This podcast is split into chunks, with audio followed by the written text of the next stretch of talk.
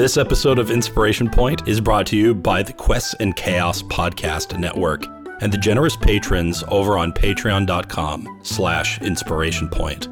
So we'd like to give a big shout out to Garlic Bread, Eric, and Spike.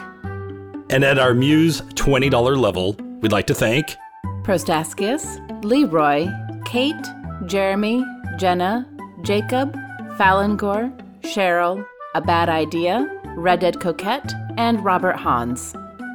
Thank you for helping us bring a little inspiration out into the world. And now, on with the show.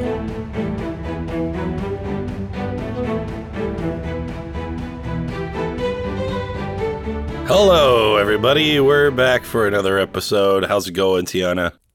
Hanging in there. Uh, yeah, it's uh, holiday seasons. They're always fun. Yeah, well, by the time people listen to this, it's not the holiday season.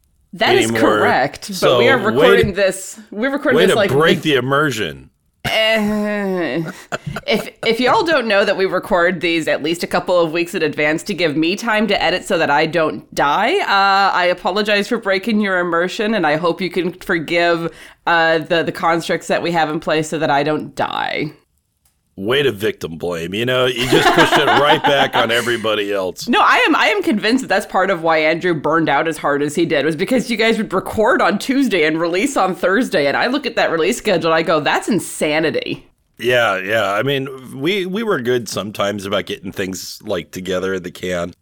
He doesn't have the wealth of experience that that you have. Uh, neither of us do. Well, I mean, I I didn't have the wealth of experience that I that I did when I started, so that, or that I do when I started. So That yeah, that is experience, right? Yeah. that's how that's how you get there. That's how it works. but when I apply for a job and it tells me that I need the experience before, ah, never mind. Ah, yes, capitalist hellscape. We could talk about that all of the time, but Oh. let's not. Oh my god. But yeah, uh, when we're recording this, it's the day before solstice, and I am always very aware of when solstice is because I have seasonal affective disorder. And so when the longest night of the year hits, it's like, this sucks. But also, now we're gaining daylight back, and it's gonna get better. I'm not familiar with that. Is that just like the holiday blues, basically, or like what do you mean? Uh, seasonal affective disorder is basically a, a depressive or a, de- a depressive disorder that happens because of a lack of sunlight. Um, Oh. it's, it's a lack of like the vitamin D that helps your brain work. Right. Uh, it's very endemic in places like Alaska, Norway, the you know the, circum- the circumpolar north tends to have a lot of problems with that. A lot of people have what are called happy lights or full spectrum lights that they can sit in front of and like get some of that artificial sunlight basically. Um, Not for I don't you. know. I, I don't know why, but it's worse down here for me. Oh, weird. I, I I think it's because like my brain is like, hey, things are more normal here. I'm not in because like right now, uh, it would still be dark and it's still dark in Alaska right now. The sun hasn't risen in Fairbanks. right. Um, But you're in sunny California. and I think that makes it harder because I haven't. I, I'm not adjusted to just it's dark and we deal with it. No, no, no. I get sunlight, and then it goes away again at like four o'clock in the afternoon. Oh, right. Well, I mean, you're you're also in NorCal, uh, whereas like if you're in like Orange County or something, True. like it's definitely a little sunnier. Yeah, and also, I mean, if if uh, if I don't manage to scrub it all out, careful listeners will hear rain behind me. Oh, beautiful. It is beautifully raining today. It's been raining the last couple of days, and I love it. But also, that makes it gray, and the roads are a little more dangerous to traverse because no one in California can drive in the rain. Americans.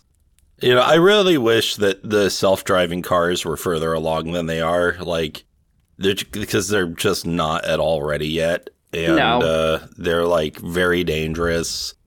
Um, but it's like I know eventually we'll get there, and it'll be like really, really great to be there, because the problem with driving is drivers, right? But like, and then unfortunately, we didn't build our country f- to have, you know, public um, transport, which would have Yeah. circumvented the whole problem in the first place, right? It's like when I lived in France, like the rail system w- was really great, and it was uh, especially good for young people and you know getting around cheaply and You know, and then here it's like, man, you got to like wait half an hour to get anywhere. It's like, how is this better? Right? Like, It's not. like, like when everybody's special, no one is, right? So exactly. when everyone has a car, nobody's going fast. Yeah, it's one of the things that, that I would actually prefer to see our country like put money into is having um, public transit that is so often and so reliable that you only need cars to go like to the weird corners.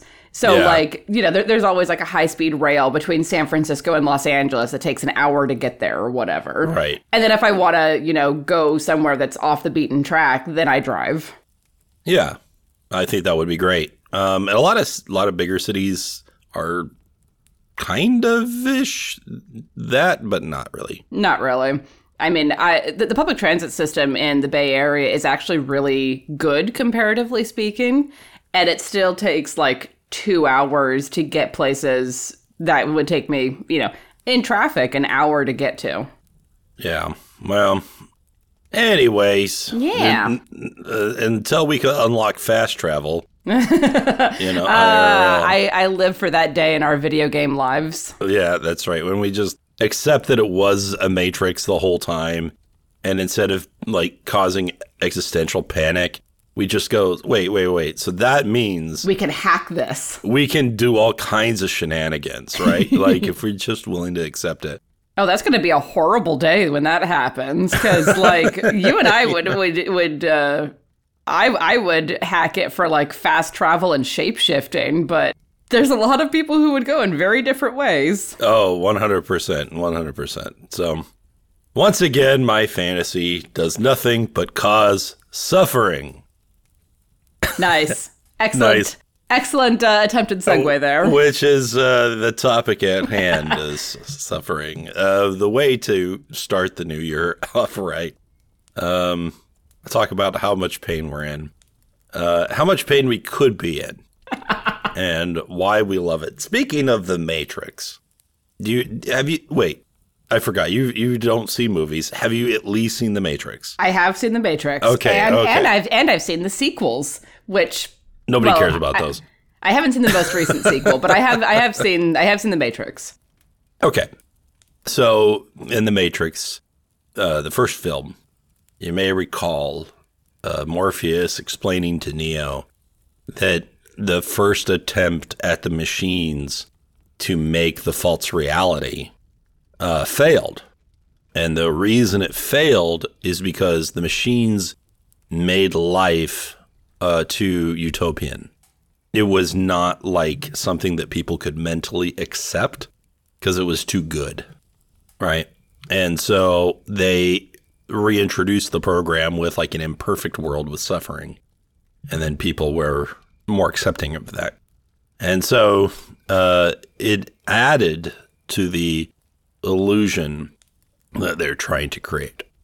Therefore, torture your players. Like, okay, well, maybe maybe that's a little simplistic. That that that's a little bit of a jump there. Also, like they had just come out of a war, hadn't they? I can't imagine that the humans going from war to utopia and there not being some like mental gear grinding. Yeah, I mean, we're never happy with anything. I mean, we we have the joke about the Karen, right?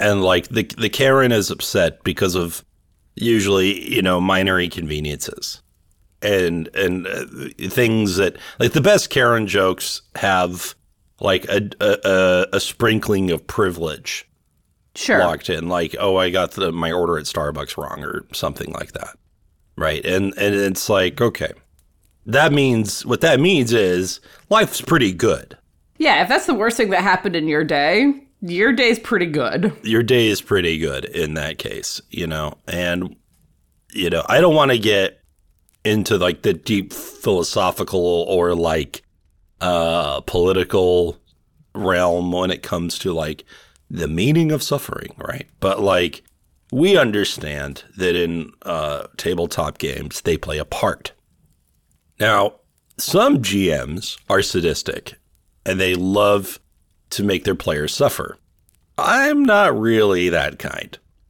Um, I like it when my guys win.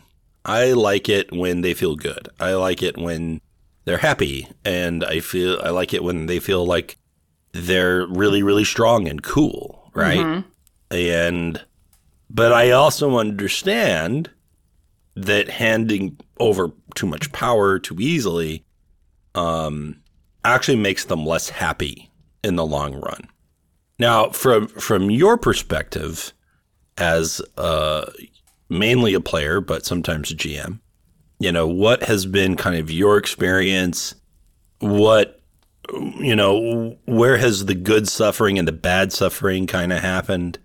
Now, by good suffering, I mean stuff that felt meaningful and useful to building up the character arc, and then like let's say bad suffering, where it was just taking L's for the sake of taking L's, right? Or just being miserable. Sure. And I think that this is why uh, Spider Man is actually my favorite superhero because he gets the crap kicked out of him all of the time. Yeah. But that then when he when he does turn around and he figures out the thing, he he like he's like getting the, the crap kicked out of him all over the place. Like I watched uh, both the Amazing Spider Man films over the Thanksgiving break, and um, I think one of my favorite moments with that was when he figured out what the trick was with Electro, and then you know Gwen helped him a lot because she's a lot smarter than he is. Uh, but it was very much the he got he got beaten down constantly until he figured out what the thing was, and then he was able to be clever. And that's the kind of thing that I like, where it's like I want it to be not dark not dark souls difficult. I am not someone who enjoys FromSoftware games. I do not like beating my, my head against a brick wall. That's not fun for me. Um but i do like to be challenged because then i feel like i've earned the victory. Because you know if it's all peaks and there's no valleys then there's no story. Not really. It's just you know Godzilla and his crew of cryptids going stomping through cities. And that's, I mean, that's fun to watch, but it's not a sustainable story to maintain. No, it's not. And it's speaking of which, uh, since you, you brought up Godzilla, uh, yesterday I saw Godzilla minus one with my uh, with my father, my brother, and my son. And uh, What a, what a nice little boys outing. yeah, we had a little boys outing. The only reason my son agreed to it is because he got to have pizza from his favorite place. Because the movie really wasn't for him. Like Sure. it, it's um, it's like a Godzilla movie, but this one was good. Um, I feel wa- like that that is a sacrilege to all Godzilla films. They're not supposed to be good. They're supposed to be a, a man in a rubber suit straining around in a cardboard city. right? No, this is a this is like what they what they call a movie. Whoa, you're going you're going out of the range here. Now. I know, I know, it's insane. Uh, it had like characters that you cared about, and it had like story and stakes, and the monster was not like a secret hero. He was just a big effing monster, Yes. Right. and he was just there to wreck stuff. But the point of it wasn't him, right? The point of it was the human characters. And usually what happens in these monster movies is you is the human characters feel obligatory Yeah. and they suck.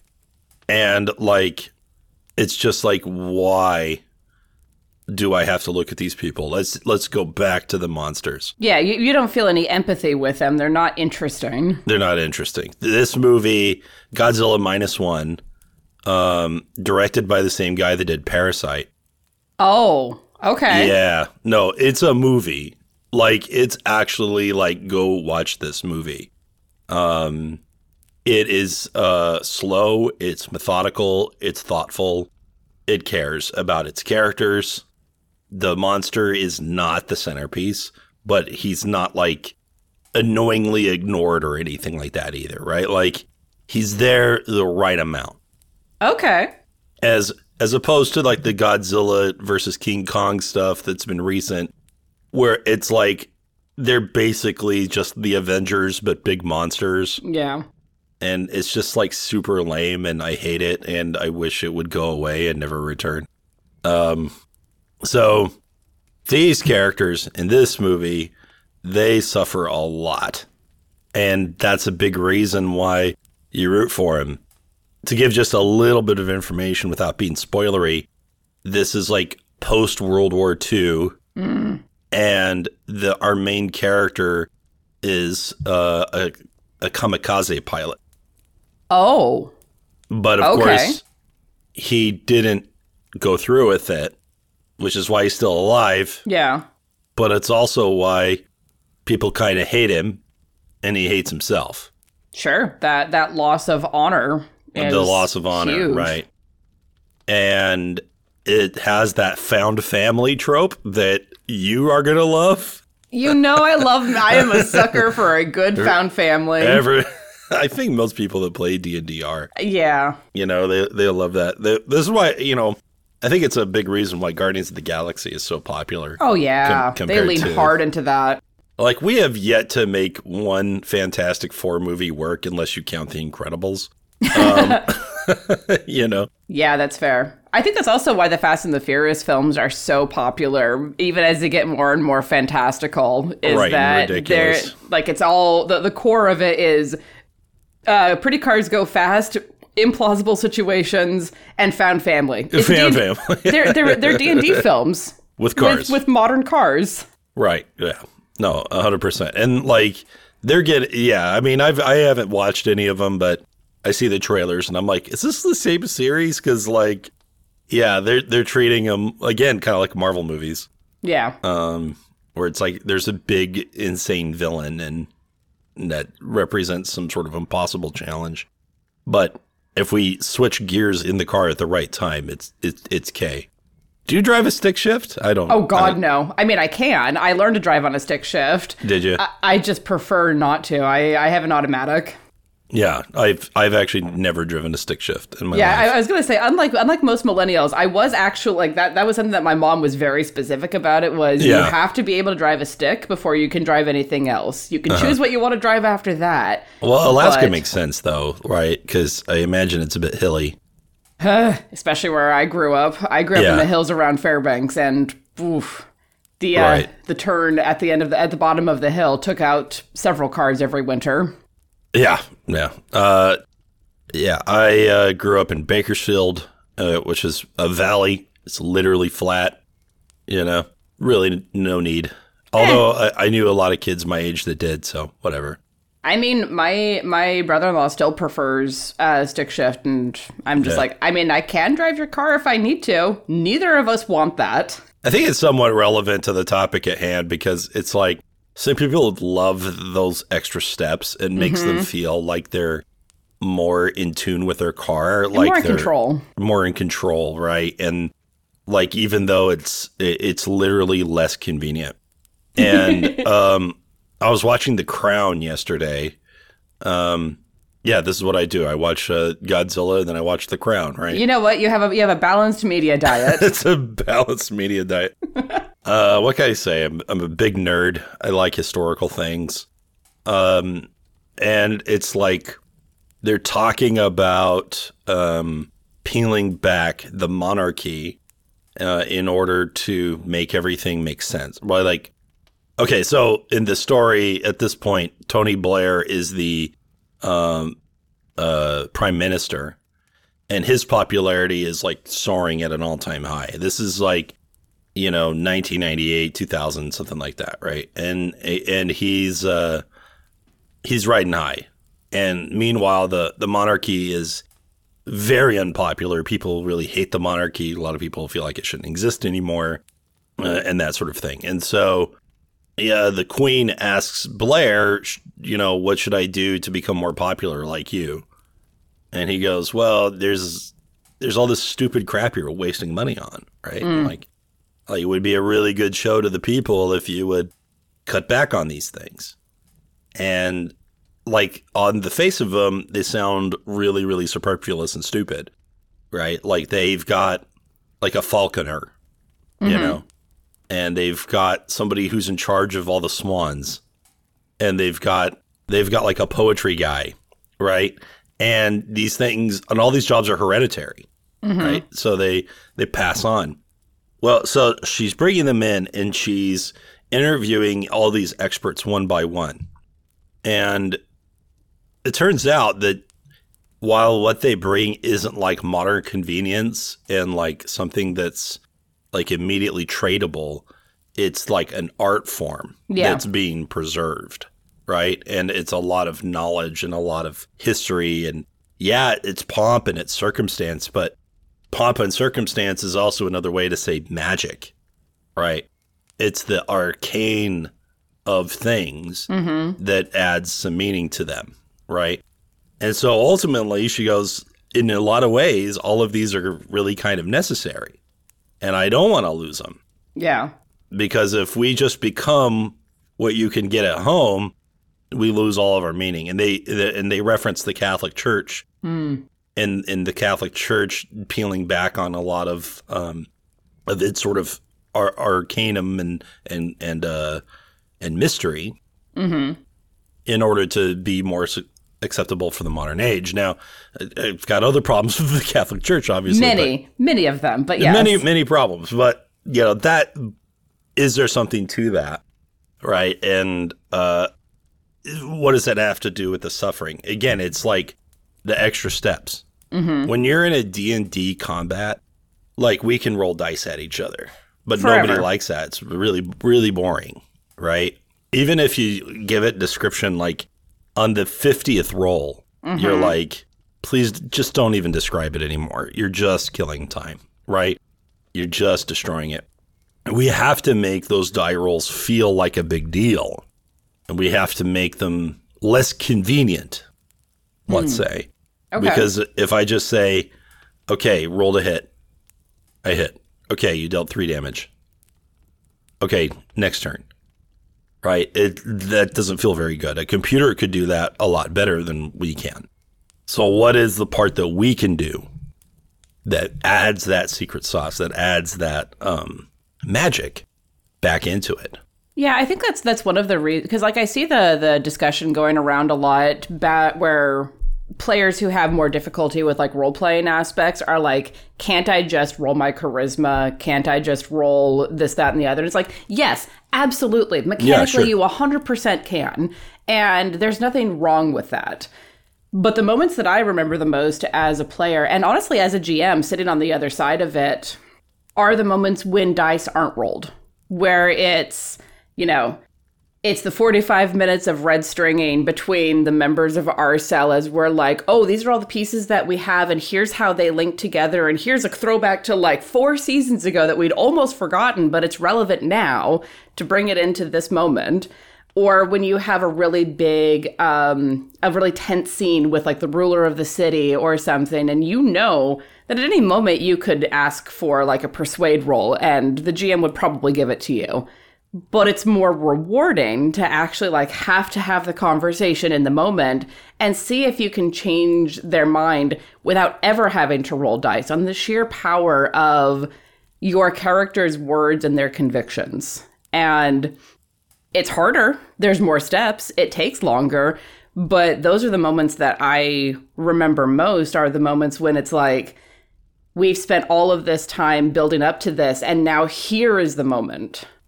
It's that time spent, I think, that Yeah. that creates that because like in a more extreme example i could say well you're talking to the king you need to convince him to let you have access to the vault in order to get that sword right? Mm-hmm. Okay roll persuasion. Okay you're in right? It's like why are we even here Yeah, right like at- at- at, that point you could just set up a number, a random number generator, and just do like a, a text-based role play online. Right. And it's like, well, you don't know anything about the king. You don't know anything about the situation. You don't really care about the sword. It, it's just, you know, plot contrivance. And like, like in a lot of ways, plot is kind of the enemy of good storytelling because yeah, in some ways. In some ways because it's like oh let's explain this and that and let's do some exposition over here and let's um, establish establish establish establish Well, and I also know people who are just like, I want to go after the plot to the exclusion of everything else, and I'm like, but you're losing everything that makes D and D and other TTRPGs fun, which is the interactions with within the players and with and with the world around them, which is not just plot. Sometimes it's shopping episodes. I'm sorry. Sometimes it is, you know. Um, what you spend your gold on is an important part of your character. But if we are just power reaching, that also doesn't feel very good, right? So it Yeah. also depends on what it's for. Like, I like to sometimes use money as the problem to be solved because so and so needs a new house, or we need to build a school, or we want to build a fortress, or The fighter You know. wants plate armor. yeah, the fighter wants plate armor. Oh my god. now that can be an unnecessary nuisance, but like there are also times where yeah, it makes sense that, it can't fit everything and we need this takes time Yep. and Time, to, money, energy, and then you love it all the more when you have it. Just and then you love it more when you have it. just don't make it take too long. Yeah. Then it's just then it's just a bunch of L's. Right. Like if I'm level 12 and I finally got this, that's too long. Yeah. no, it's That's- true. That's ridiculous, right? This is like a thing to happen at like level five or six when you have your big power spike. Um, so anyway, uh, suffering. When it comes to how we make our players suffer, um, we understand now, hopefully, that it is about the establishment of the way things are to make the victory sweeter mm-hmm. right? You you mentioned Spider Man. Spider Man's a fantastic example because Spider Man's actually not all powerful, No, he has very specific skill sets. and when he gets like the symbiote, you know, it's interesting, but we don't want to actually stay there very long because it makes him too strong, right? And and not and no longer the the empathetic character that we love so much. Exactly. He becomes essentially a '90s superhero, right? like Ah, yes, the Edge Lord. the edge lord era where um uh was his name? Todd McFarlane and uh, uh the guy who can't draw feet um anyway they basically ruin everything uh ev- everybody's got like belts and packs all over the place and um everyone's like super roided out and angry looking you know um and it just it just looks awful and we we don't like that like that's those aren't interesting characters. I mean, that's like, someone's power fantasy, but it's not interesting for very long. Right. There's a reason why you know who the X Men are, but not the Wildcats, right? Right. You know the the X Men.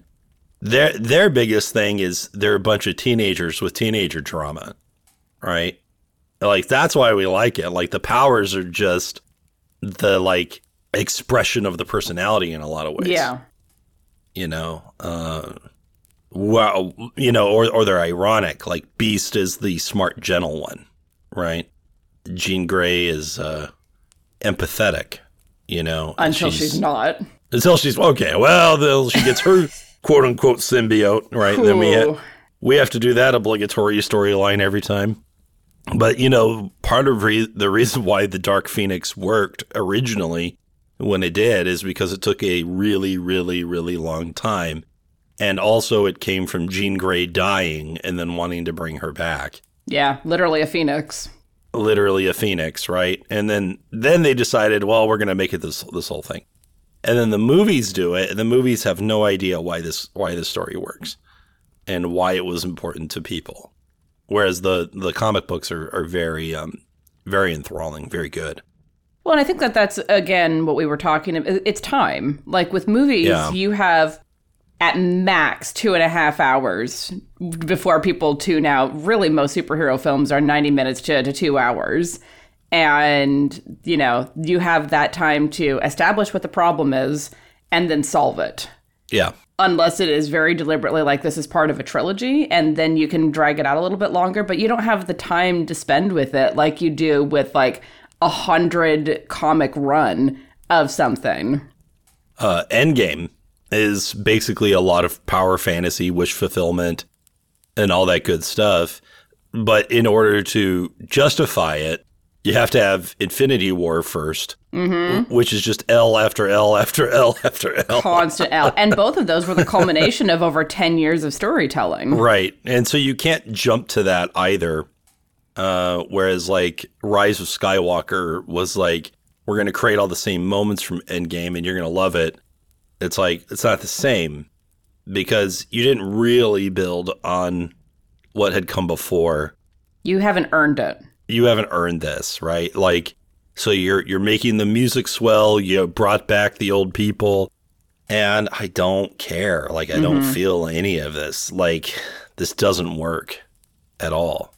Yeah, there's lots of pr- reasons for the problems when it comes to the Star Wars uh, sequel trilogy and really Star Wars in general. But like, Well, I mean, one of Um, the biggest problems I think is something that we can learn from as TTRPG people is that they didn't have, they didn't know what their themes were. They did not Right, yeah. come in with a plan, and I say a plan in heavy quotes for for D and D at least because like you don't want to have every beat of a plan planned out. The story changes in the telling. yeah, But I think you do want to know what your themes are and thus what struggles your players are going to come up against because that's going to be uh, that's going to be a huge part of the story that's told. I think that's a very, very insightful way of looking at it, right? It's about the themes more than it is, again, about the plot, Yeah. right? Because if you want plot, J.J. Abrams got plot for you, All day long. but we don't we don't care about it.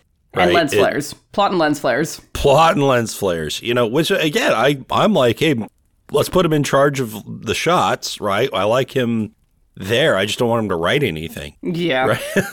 you know, like that's fine. Um, you Well, know, but, it- but but also like the, the, the Star Wars films suffer from a, something else that I was talking to a friend about uh, recently. There was no one that was constraining them, and I think that's something that all art needs, including D and D stories. There needs to be constraints on the story. There needs to be something for the storytellers to push against. Like mm-hmm. the Lord of the Rings trilogy is absolutely brilliant. The studio did not believe in them, and they had mm-hmm. all kinds of things they were pushing against to make that. And that's part of why it's so brilliant. Whereas the Hobbit films had no constraints and are terrible. there you go. But also, like the, the the original trilogy of uh, Star Wars is absolutely genius in a lot of ways. And I mean, Right. it's pulpy and campy. It's late seventies, early eighties. But for its time, it's for its time it was but they had so many constraints to go up against because they're like what is this story that you are trying to tell it had never been done before and they were pushing against that constantly and then george lucas had an amazing editor and his wife to actually like save the problems right. Yeah. Yeah. But then you you go into like the prequel trilogy and it's like have all of the money to tell the story that, That you, you want, want. and no one told george lucas no Right. Yeah. They couldn't. They couldn't be like, hey, uh, this is boring. Yeah. Right? Like this is not interesting. So so having so having those constraints to push against makes a story mean something because it's like, hey, you can't just run wild and set everything on fire. There are consequences. Right. It's a it's a labor of love, right? And so you want to feel that passion behind the work, and we can kind of tell when it's there and when it's not there. It's like it's like there's a secret ingredient involved. What? Can't What? imagine. Can't imagine, right? Um, the the guy that got uh, this Godzilla movie, um, I'm so sorry I can't remember his name, but he um, he had a limited budget, Yep. and when it came to uh, hitting the wall of his budget, he said, "Well, let's make our work." Yeah. You know, he didn't go back to the studio and, and ask for more. He just was like, "Well, let's work with it." Yeah, uh, everything everywhere all at once. I was just reading a, a column about uh, A24 and the stuff that they're doing, and a big part of their successes is that they're telling these incredible stories, like everything everywhere all at once, on like a $12 million budget, which sounds like an incredible amount of money to me. But so many budgets are like a hundred to two hundred million dollars, and then they don't make money back. Yeah, So yeah, working within the constraints of a tiny budget, you have to be more creative as you think about how, well, how do I want to get this across? What are what are the shots that are the most important that I'm going to put the money into? And we we've seen this again and again. It was true for uh, Back to the Future. It was true for Ghostbusters. Um, it's true for Snow White, right? Um, you know, uh, other things aside, right? Like those animators. You know, Oh, the what you- animators were incredible. I will. say what say what you want about Walt Disney, right? Whatever. But when it but when it comes to those guys that were sketching all those things out, those guys killed themselves on those on those tables. You know, and they de- and they deserve their glory. Man, speaking speaking of an art form that's basically lost these days, hand drawn animation. I'm so sad that that's gone, and that's not as much of a thing anymore. Um, you need to watch Klaus. Okay. Um, if you hey, haven't tis the seen, season even. it is the season, and I'm sure it's back on Netflix. If it ever left, it's probably the best thing that Netflix ever made. Ooh, high praise. Yeah, very high praise. I think it's perfect. I think it's basically a perfect movie. Okay. Um, I may even watch that tonight. Klaus is 2D animated, but it does have some digital assistance That's fine. uh, when it comes to the lighting and shading. I'm fine with that. They basically wrote a program to do it, and then they went in by hand to tweak. That's incredible. And but the whole thing is 2D animated, and it's the best dang Christmas movie you've ever seen. And it's incredible. And it's got J.K. Simmons. So I mean, Ah, speaking of Spider Man. speaking of Spider Man, exactly. Good for you to know who J.K. Simmons is. like you know, He has a very distinct voice. I feel like I'm we're, we're going through your character arc of like knowing movie things. Um, Slowly but surely, I am growing. I am developing. That that is like we we talked about New Year's resolutions. Yeah. I am going to try to get back on the watch a movie a week thing. Yeah, absolutely. Work on your Captain America list. Yep. Um, I want to come back to like practical application of this concept when it comes to um, running a game. It's fun to let players win, and sometimes they need to get a W for sure. Um, in the very beginning, I think it's really important to establish the characters with a strong W. Um, and then I think they need to get a big L after that. Yeah. And it was like you were saying before with peaks and valleys. So a lot of it is just rhythm and understanding like if you get if you've got two W's, there's got to be an L next, right? Mm-hmm. It's got to be coming. Um, but same thing, like we get two L's, let's get a W. Um, let's make sure that we're spacing these things out right, so it doesn't feel like the story is out of your control. Because if if you feel like the GM has pre-planned for you to lose, that is incredibly frustrating. Yeah. Uh, if you feel like you're going to win no matter how stupid you are, um, that's very immersion breaking, Yeah. right? And so neither of those really work. Well, and I think that's why I don't necessarily like the binary of the W's and the L's as far as this particular concept goes.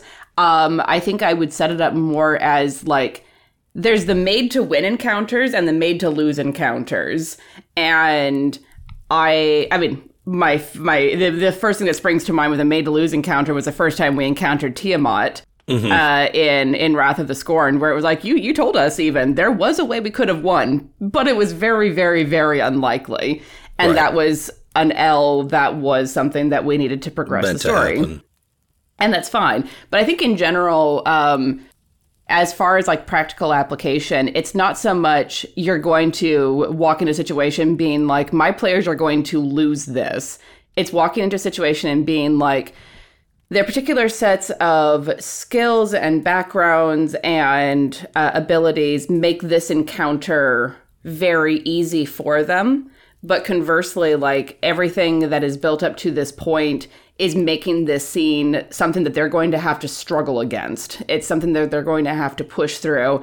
And maybe they'll surprise me and come up with something that is just completely out of left field. But like, for example, um, if they're walking into a town after uh, they've been, you know, burning all of the fields to the ground, the people there are not going to like them very much, and you could possibly come up with a with a way to like get them on your side and explain what happened, or you know, persuade the right people or threaten the right people in order to get what you want out of that town but it's going to be a struggle. It's not going to be as easy as walk in, spend gold. So it's not a made to lose encounter, or even necessarily like an, an encounter at all, really. But it is something in the world that is like, you have to push against this. You're going to have to struggle. Yeah, absolutely. I think you're right. And that is one way I would have changed that encounter where it, there needed to be a stake other than victory, you know, where it would be like we died, but we saved the kids or we saved Sure. the town, you know, we, we, we made that sacrifice. Or, you know, I think of uh, every time Superman's in a battle, he has to win with the constraint of not obliterating the city around him because Sure. he's capable of winning every fight very quickly, But at what cost? but at what cost? If he expends the energy needed, you know, he can topple a building with a single punch, right? And that's actually a problem for him in in good storytelling. To to use the other Superman, Goku as an example, like the first thing he tries to do is lure his opponent away from um, population centers Yeah. so that he can then cut loose and he can have fun blowing up rocks and also so the animators don't have to draw buildings. I mean, so many things happen because of being like, do do we want to do all of this intricate detail? No. Okay. What is the story reason for it not to happen? Absolutely. The, the entire planet of Namek was just like a, a, an animator's dream. Or it's like, okay, everything's just plateaus and like truffula trees, and that's it. There's there's no other biomes. I would argue though that in the Tiamat fight there was there was a stake even though we didn't know it because at the time we walked into the fight thinking that we were fighting Aphrodite. Right. We didn't know that we were dealing with Tiamat. We didn't Right. know like so I think the stake there even though we didn't know it was finding out what the real problem was and in that we succeeded. Like we died Mm-hmm. Yeah. but we found out what the real problem was and then we could deal with it. yes. And then we got to finally get into your arc with your dead girlfriend. Yeah. And I was like, because like for weeks I was like, how do I get this chick in here? Um, and I would just every now and then I go out and, and I I open up Roll Twenty and I read everybody's like backstories again and again and again and again, and I try to think like, what did I forget about? What am I missing? And like I would keep coming to that, and I go, okay, so we have to go to the underworld sometime. How are we going to get there? Right. And the first time I was going to have you guys go there, you didn't go there.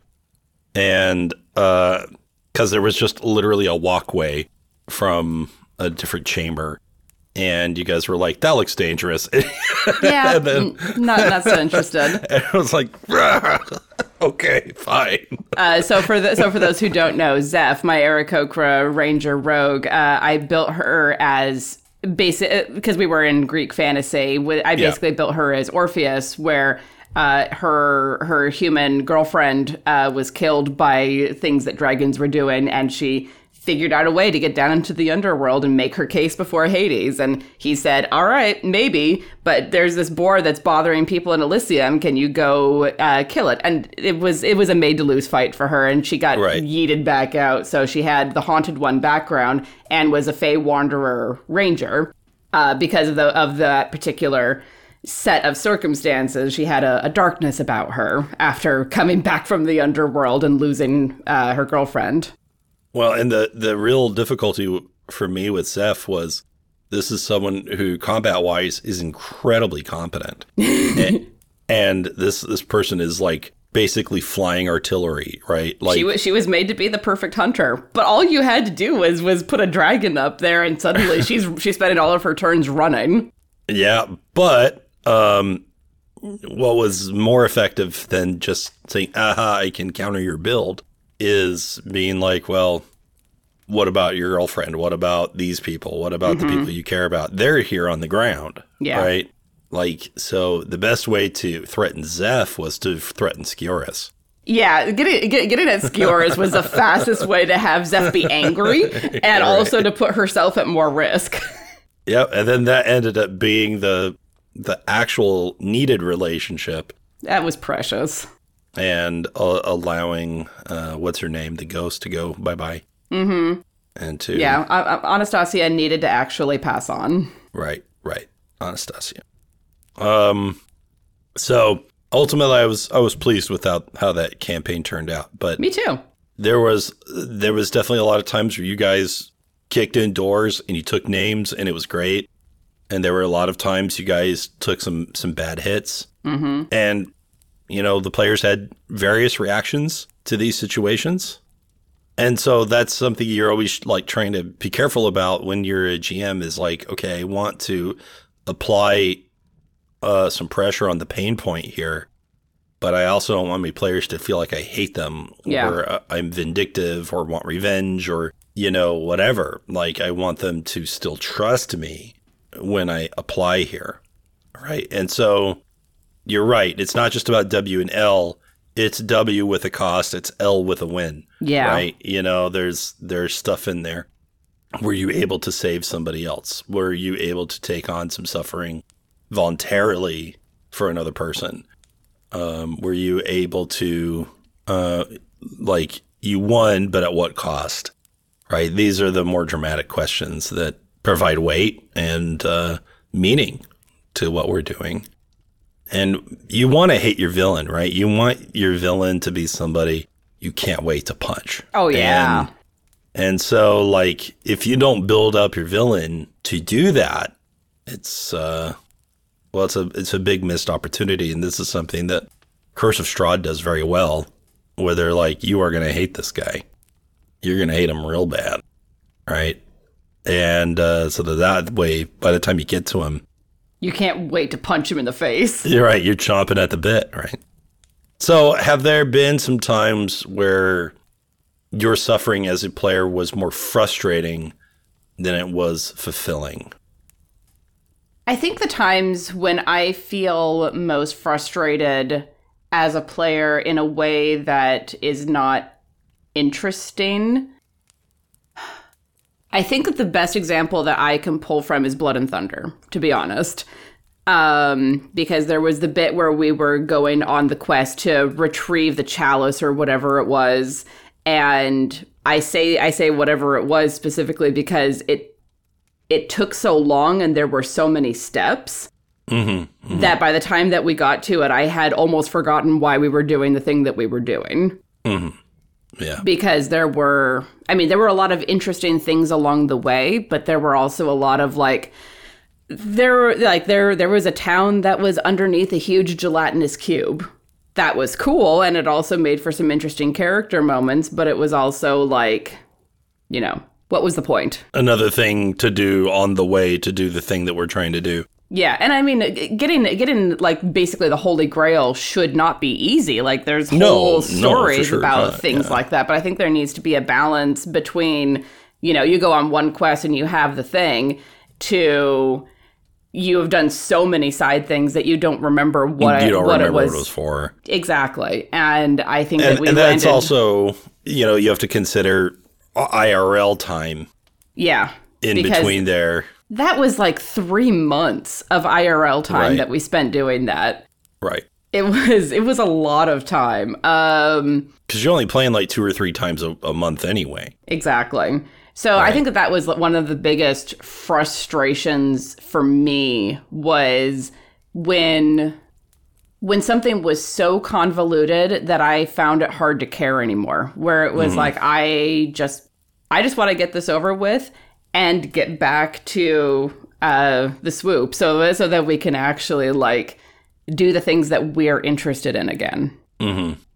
Yeah, no, and I think as a as a GM myself, I think I sometimes struggle with thing like feeling like I have to check all my boxes as opposed to like, okay, what can realistically get cut here? Mm-hmm. Um, you know, and, and killing your darlings, as they say. It's so hard because like yeah. there's so much like cool lore that you want to do, or the great places that you want the, the players to see, or the NPCs that you want them to meet. And there are right. really great things along the way, but at what cost? Like there does need to be a point where you kill your darlings.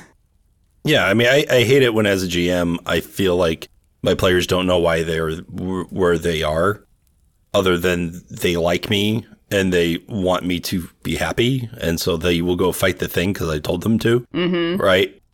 But I, I don't want that. That's just pity, right? like I, I don't need your pity. I don't want it, right? Like it's better than you going, uh, this sucks. I'm done, right? Like I definitely don't want that, but like sometimes maybe you got to hear it. I don't know. Yeah, there's an honesty to that. That's like you know maybe maybe uh, what I'm doing does kind of suck. And honestly, I like I as a GM want to hear that before it gets to the point of this sucks. I'm done.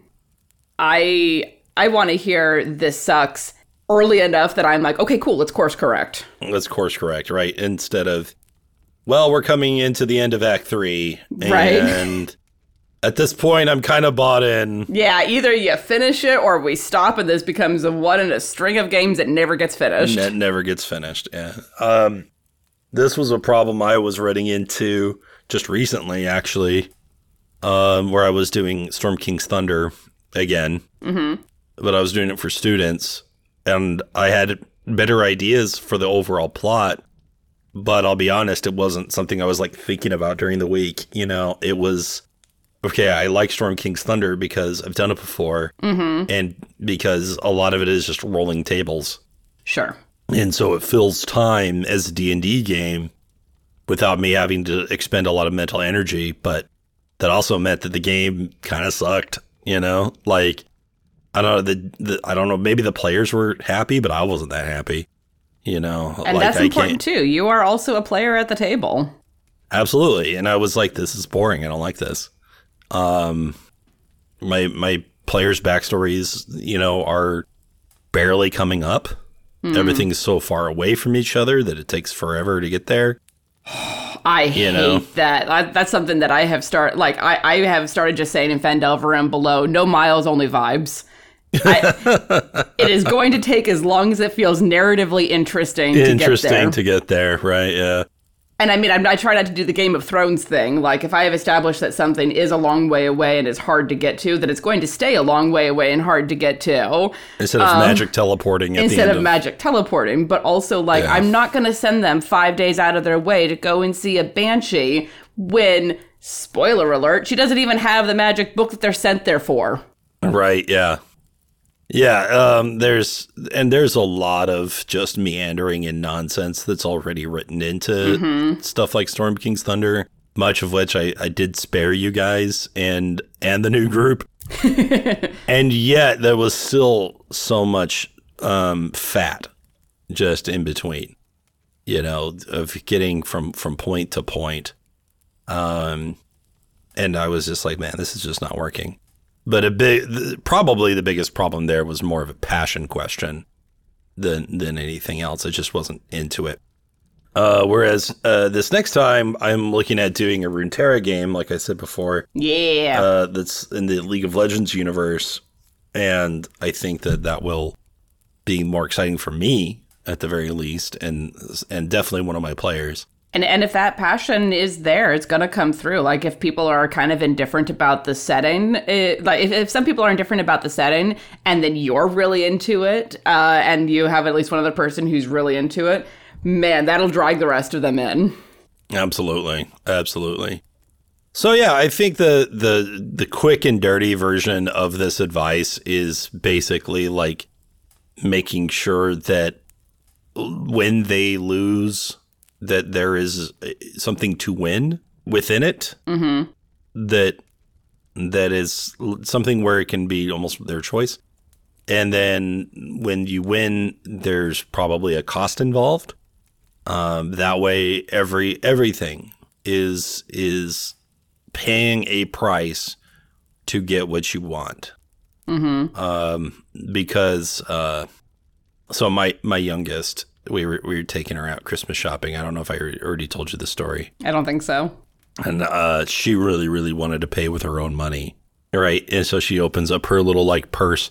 Her purse, of course, has like sequins and a face, and it's like an animal or something. It's fuzzy, and she opens this things up, this thing up, and she's got like, you know, like three bucks and some some change, you know, and she's like, that should cover it, right? You know? Just like Ah, to be that innocent of money again. Uh, luckily the lady at the checkout was like she was like, I get what's going on here. Like she was this was not her first rodeo, right? And so she was like, okay, and she was explaining all everything to her. Like, can you make this this change? Like, what's this much? Uh, what's this dime? What is that? You know, and like helping her learn. Oh, that's so sweet. And then low key, I'm like swiping my card right in the yep. corner to make sure we can actually pay for all of these things. but, you know, she wanted to make that sacrifice. She wanted to feel like she was doing it. Mm-hmm. Like she was the one making it happen. Right. And it's like we don't like free things in a way. You know, when it comes to the magic sword, you definitely don't want to just hear the choir of angels walk into the grove and there it is, mm-hmm. you know, sticking in the stump, right?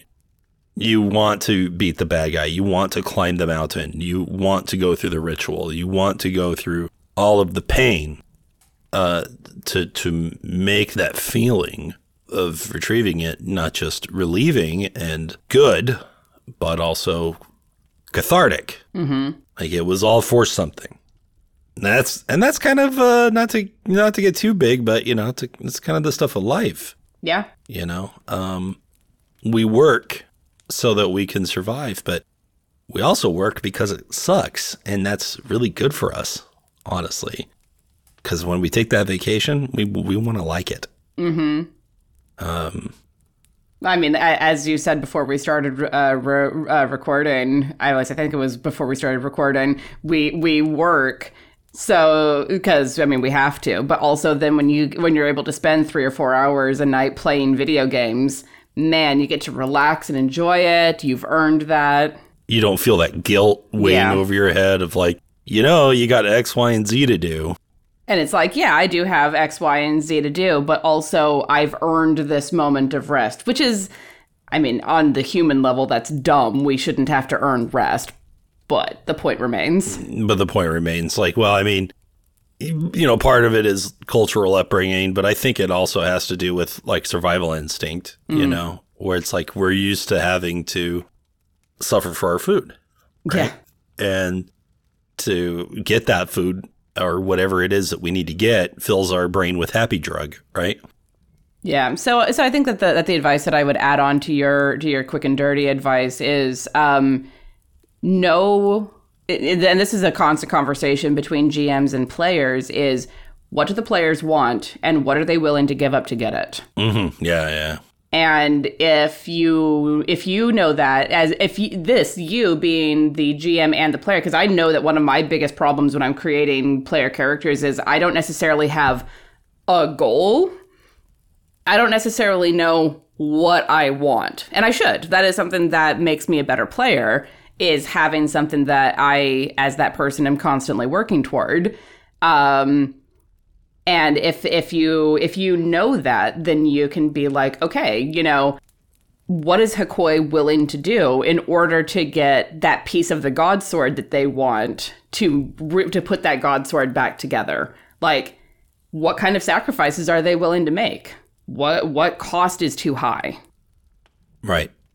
And like where we gonna take this on the chin instead of taking the easy way out. Mm-hmm. Yeah. Because when you guys get that sword, and you're probably gonna get the sword, then yeah, that better mean something. It's it's gonna be a real big like turning point in the story because it's it's a God Sword. Of course, it's gonna be a turning point in the story. It has to be. Yep.